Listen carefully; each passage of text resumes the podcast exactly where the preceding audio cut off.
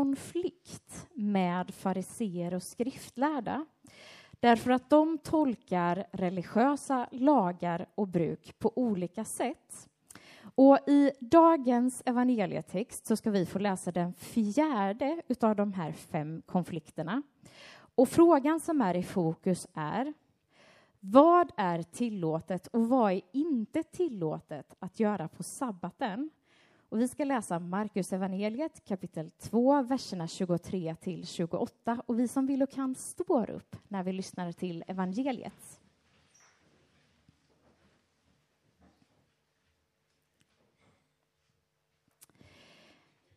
En sabbat tog Jesus vägen genom sädesfälten och lärjungarna började rycka av ax medan de gick. Då sa fariseerna till honom varför gör de sådant på sabbaten som inte är tillåtet? Han svarade har ni aldrig läst vad David gjorde när han och hans män blev hungriga och inte hade något att äta?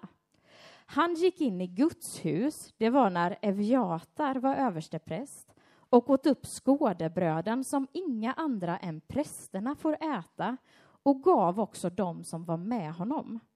Och Jesus sa till dem, sabbaten blev till för människan och inte människan för sabbaten. Alltså är Människosonen Herre också över sabbaten. Och vi ber. Gud, öppna våra hjärtan för det som du har att säga till var och en av oss här inne idag och hjälp oss att lyssna genom din Ande. I Jesu namn. Amen. Och varsågoda och sitt.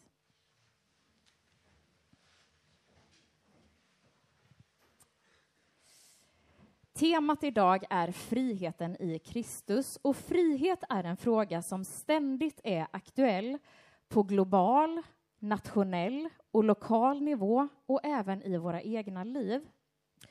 I veckan så har en av Putins motståndare omkommit i en flygkrasch vilket har signalerat till nationen och till omvärlden om hur farligt det är att inte hålla med och lyda honom. Alltså ett hot mot åsiktsfriheten. Jämfört med många andra länder i världen så har vi i Sverige hög grad av frihet. Vi är fria att resa nästan var vi vill i världen så länge som vi har visum. Vi får gifta oss med dem vi vill så länge som vi är över 18 år. Och religionsfrihet att tro på vad vi vill. Och redan i Sveriges grundlagar så finns tryckfrihetsförordningen och yttrandefriheten. Genom den så tillåts just nu koranbränningar i Sverige framför ambassader som tillhör muslimska länder. Men eftersom det här anses som kränkande mot Allah och upplevs som en slags hets mot folkgrupp så reagerar omvärlden starkt på vad Sveriges polis och lagar tillåter. Under pandemin så fick vi ändå uppleva en begränsad rörelsefrihet i samhället och vi fick bara umgås åtta personer i taget. Men trots det så hade vi i Sverige även då färre och lättare restriktioner än andra. Och vi har också en ganska unik allemansrätt i Sverige, även om den har ifrågasatts lite grann under den senaste veckan utav turismindustrin. Frågan är ändå, hur hög grad av frihet har vi i praktiken? Alla de här friheterna följdes ju av ett men eller av vissa begränsningar. Och frågan är också hur mycket frihet vill vi ha? Vi människor är inte öar, utan allt som vi säger och gör, det påverkar vår omgivning. Vi är aldrig helt fria från att påverka eller påverkas av andra, utan vi är relationella varelser. Och det gör att vi har ett slags frihet under ansvar där vi behöver visa varandra ett visst mått av respekt, omsorg och kärlek. Och sånt är det ju faktiskt få som vill vara fria från. Särskilt i den här rika delen av världen där många har hög grad av ekonomisk frihet så finns det ju ett ansvar kring vad vi gör med det vi har. Vem är det som bestämmer över vår frihet och vår grad av frihet. När det gällde pandemirestriktioner så var det ju politiker, men deras beslut grundades nästan helt på Folkhälsomyndighetens rekommendationer som fick väldigt mycket makt i samhället. Och när vi brutit mot lagen så är det ju rättssystemet som bestämmer vilket straff vi ska få, där våra friheter att röra oss fritt i samhället kan begränsas eller tas bort helt om vi hamnar i fängelse. Då är det domare och nämndemän som tillsammans försöker tolka och tillämpa lagtexter på situationer i verkligheten. I vår kristna kontext så tolkar och tillämpar vi inte Svea rikes lag utan Bibelns ord och Guds rikes lag för att på så vis försöka avgöra vad som är Guds vilja. I dagens text så är frågan vad som är tillåtet och inte i relation till det tredje budordet som lyder Tänk på att hålla sabbatsdagen helig. De tio budorden värderas högt både i judendomen och kristendomen för att de ofta ses som en sammanfattning av Guds vilja om hur vi ska leva med Gud och med varandra. Och många budord är formulerade som förbud. Du ska inte dräpa, du ska inte stjäla och så vidare. Men det tredje budordet är inte formulerat som ett förbud utan som ett påbud och inte heller som ett måste, utan som ett tänk på. Vi hade nämligen inte kunnat lyda det här budordet om det hade stått du ska, du måste hålla sabbatsdagen helig. För bara Gud är alltigenom helig, medan vi människor är felbara och endast kan helgas genom Gud. Ordet helig i hebreiskan handlar om att vara avskild, så det vi ska tänka på, att låta sabbatsdagen vara, är en avskild dag för Gud och Guds vilja. Det här tredje budet har dock en lite längre förklaring i Andra Mosebok och där står det faktiskt både fler påbud och förbud, så jag läser den texten. Tänk på att hålla sabbatsdagen helig. Sex dagar ska du arbeta och sköta alla dina sysslor. Men den sjunde dagen är Herrens, din Guds, sabbat. Då ska du inte utföra något arbete, varken du eller din son eller din dotter, din slav eller din slavinna, din boskap eller invandraren i dina städer. Ty på sex dagar gjorde Herren himlen och jorden och havet och allt vad de rymmer men på den sjunde dagen vilade han. Därför har Herren välsignat sabbatsdagen och gjort den till en helig dag. Här står påbudet att vi ska arbeta sex dagar, eller ett konstaterande att människor arbetar ju sex dagar. Men idag så gör de flesta av oss kanske inte det rent tekniskt sett. De semesterdagar vi har rätt till enligt Svea rikes lag och som de flesta av oss följer och tar ut med viss glädje, de skulle ju då enligt Bibeln och budorden kunna ses som olagligt. Och då kan vi istället tolka om ordet arbeta så att påbudet om att vi ska arbeta sex dagar handlar om att vi under sex av veckans dagar får göra arbetsinsatser för vår livsföda. Alltså då får vi liksom städa, stryka, tvätta, laga mat, handla och så vidare. Men enligt budordet så ska du inte utföra något arbete på sjunde dagen.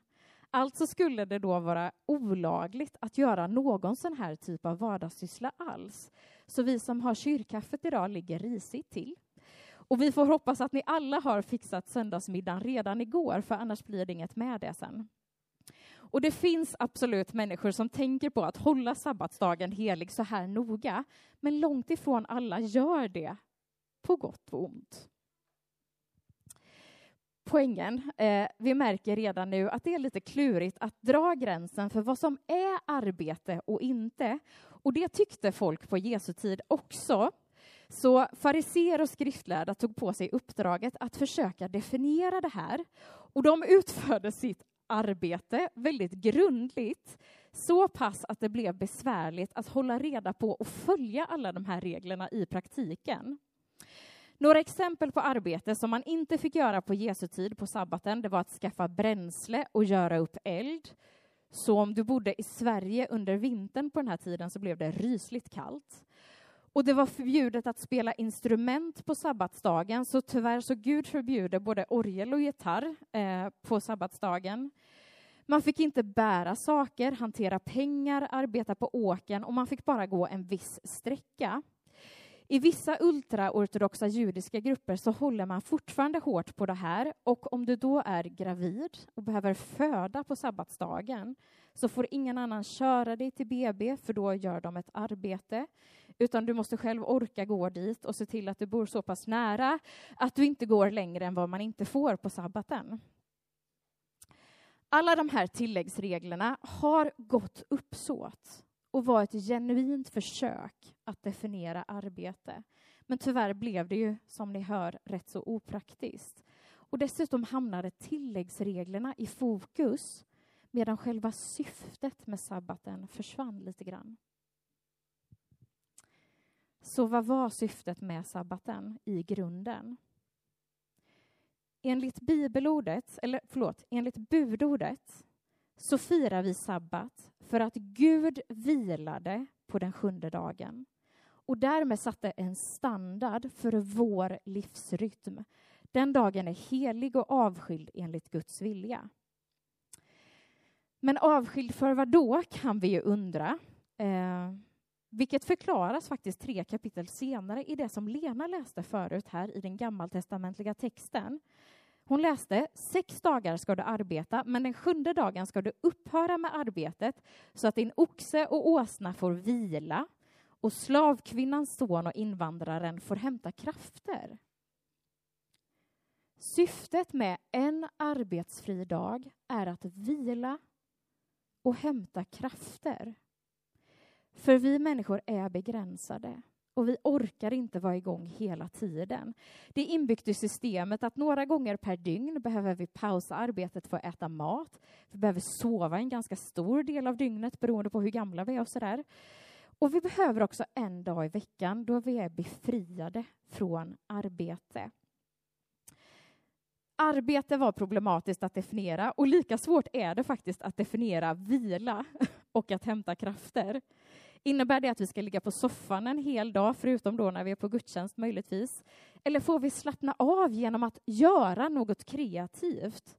Instrument var förbjudet enligt fariseerna, men hur är det med att sy, måla, läsa för nöjets skull? Eller är det också arbete? Låt oss nu sluta haka upp oss på detaljer och istället en stund zooma ut perspektivet lite grann. Syftet med sabbaten är att vi får av nåd avbryta vårt ordinarie arbete en dag för att vila och återhämta oss. Och vi får göra det utan dömande blickar från vare sig varandra eller Gud för att även Gud vilade på den sjunde dagen. Och vi behöver det också. Detta är syftet med och varför sabbatsdagen ska hållas helig. Medan hur vi gör det och vad vila innebär, det kan fortsatt tolkas på olika sätt. Ur judarnas perspektiv så fanns det dock ytterligare ett syfte med att följa sabbaten förutom vila. Under fångenskapen i Babylon så hade det tillåtits viss religionsfrihet så de fick praktisera sabbaten där och det var en stor tröst, glädje och man började längta efter att få fira en fullkomlig sabbat på hemmaplan i Jerusalem och Judaland. Och sen växte den här längtan till en tro på att om alla judar samtidigt lyckades fira en rätthållen sabbat, då skulle Gud komma och befria folket från allt förtryck och all motstånd för all framtid. Alltså, då kommer den eviga frälsningen. Så om du slarvade och inte höll sabbaten så var du en gudsmotståndare och religiös sabotör. och det förtjänade dödsstraff genom stening. Och det här är varför fariseerna är så arga på Jesus och hans lärjungar i dagens text. Det var inte för att de liksom stal någonting på sädesfälten, utan man fick ta ax med handen från andras fält, ungefär som när vi plockar blåbär på kommunens mark eller någonting. Det fanns en viss allemansrätt, men den fick inte användas på sabbatsdagen. Då var det andra regler som stod högre. Jesus försvarar lärjungarna och han presenterar en annan tolkning av sabbatsbudet och han gör det med väl underbyggda argument, två stycken. För det första så använder han ett bibliskt exempel från Första Samuels bok om när kung David och överste prästen Eviatar kommer överens om att bryta mot ett ännu värre bud än sabbatsbudet, om man hade brutit det, för att David och hans män var hungriga. Enligt tredje Mosebok så förklaras det hur oerhört högheligt de här skådebröden var. De skulle ligga där på sabbaten, tolv stycken, och bara prästerna, det heliga yrket, fick äta dem där på en helig plats, för bröden var högheliga. Och detta skulle Israels folk hålla för all evig framtid, står det i tredje Mosebok. Men människans akuta behov av att överleva gick före den här högheligheten därför att nöden inte hade någon lag. Syftet att mätta och ge liv vägde högre än att till punkt och pricka följa tempeltjänsten. Inte som regel, men helt okej okay med ett undantag. Och Jesus förklarar detta med att sabbaten är till för människan och inte människan för sabbaten. Vi är inte skapade för att tjäna sabbaten och vara slavar under den, utan sabbaten har inrättats av Gud för vår skull, för att tjäna oss och vara oss till välsignelse, inte till tvång och plåga. Och det andra argumentet Jesus ger är att Människosonen är herre över sabbaten. Idealkungen David och översteprästen Eviatar kunde bestämma att de kunde bryta mot det här med högheligheten av skådebröden. Och Jesus som är kungarnas kung, allas vår överstepräst, Messias och herrarnas herre kan bestämma över sabbaten. Han menar inte att bryta mot sabbatsbudet eller att upphäva lagen, utan han kommer för att fullkomna lagen, fullborda den. Han visar vad som gäller i Guds rike och vad som är Guds vilja, syfte och perspektiv. Och därmed så är Jesus en vägvisare och förebild för hur vi ska leva rättfärdigt. Han ger ett nytt och befriande perspektiv där barmhärtighet, omsorg, nåd och kärlek är grundinställningen till varandra. I Matteus version av dagens text så säger han barmhärtighet vill jag se och inte offer. Jesus försvarar lärjungarna på ett människovänligt och människotillvänt sätt utan att bli gudsfrånvänd eller gudsfientlig. Jesus är både människa och Gud och lyckas se på vår värld med Gudsrikets livsbejakande ögon. Och Det gör att han inte fördömer lärjungarnas handlingar eller lägger fler bördor på människor som är i nöd utan befriar oss från ok som andra lägger på oss och bördor som vi kanske lägger på oss själva. Jesu prio är kärlekens lag och kärleken vilar aldrig, inte ens på sabbaten. Jag ska säga en sista sak. För det här försvaret så får Jesus betala med det dyraste priset av alla, nämligen med sitt eget liv. För som jag sa inledningsvis så är det här den fjärde utav femte tolkningskonflikter i raden mellan Jesus och de skriftlärda och fariseerna. Jesus har förlåtit synder eh, när han botade en lam man i Kafarnaum. Han har ätit middag med tullindrivaren Levi och andra syndare. Han har försvarat lärjungarna när de inte fastade och nu försvarar han dem när de brukte av ax på sabbaten. I nästa berättelse direkt efteråt så är han i, i templet på en sabbatsdag och möter en man med en förtvinad hand. Fariseerna är där och kollar vad han gör, för de vill hitta något att anklaga honom för. Och trots detta hot så botar Jesus mannen och han säger vad är tillåtet att göra på sabbaten? Det som var dagens fråga. Är det tillåtet att göra gott eller att göra ont? Att rädda liv eller att döda? I Gudsrikets etik och lag så kan det att låta bli att göra gott innebära att göra ont. Alltså, att inte vara livsbejakande är detsamma som att vara livsfördärvande. Och det står att fariseerna teg som svar på detta. Och då fylls Jesus av vrede och sorg över att människorna är så förstockade. Han botar mannen trots, eller kanske för, att det är sabbat. En avskild dag för Gud och Guds vilja. Och responsen blir att fariseerna går iväg och överlägger om hur de ska kunna ställa Jesus inför rätta och döma honom till döden.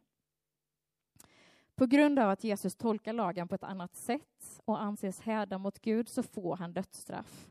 Och idag kan det här kännas orimligt, för vi kristna tror att Jesus är Messias och att han hade rätt.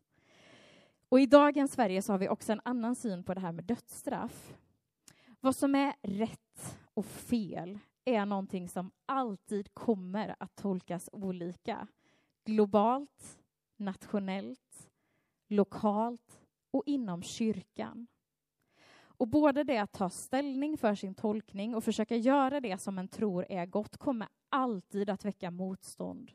Inre motstånd och yttre motstånd. Därför att människor inte kommer att hålla med eller förstå varför vi gör som vi gör. Att försöka göra gott kan upplevas provocerande i andras ögon. Och att försöka le leva enligt Guds vilja och i lärjungaskap, det är inte alltid logiskt och inte heller lätt. Men det är alltid löftesrikt. I livet och samhället och även i kyrkan så kan det finnas många borden. Men i Guds rike finns det väldigt få måsten. Men däremot väldigt många löften. Att tycka, läsa, tolka olika är helt okej okay och det är till och med som det ska. Poängen är inte vem som tolkar rätt, för då blir vi som fariseerna och tar själva mandatet att avgöra vad som är tillåtet och inte. Och det är när vi börjar begränsa friheten att tolka och tänka olika som vi är ute på farlig mark. Vi lever i friheten i Kristus. Det är en frihet under ansvar, men ändå en frihet som övergår all frihet som vi kan föreställa oss här på jorden, till och med här i Sverige. Huvudpoängen är att vi bekänner Jesus som Herre och fortsätter försöka följa honom och göra gott. Det är det vi ska ha i fokus och det är det som förenar oss. Så låt oss påminnas om detta hela vägen fram tills vi får uppleva den fullkomliga friheten i Guds rike. Amen. Och tack för att ni orkat lyssna. Jag har predikat lite längre än vanligt idag. Jag har friheten att göra det och har använt, använt mig av den och jag lovar att använda den friheten ansvarsfullt. Vi ska nu gå in i en stund av förbön.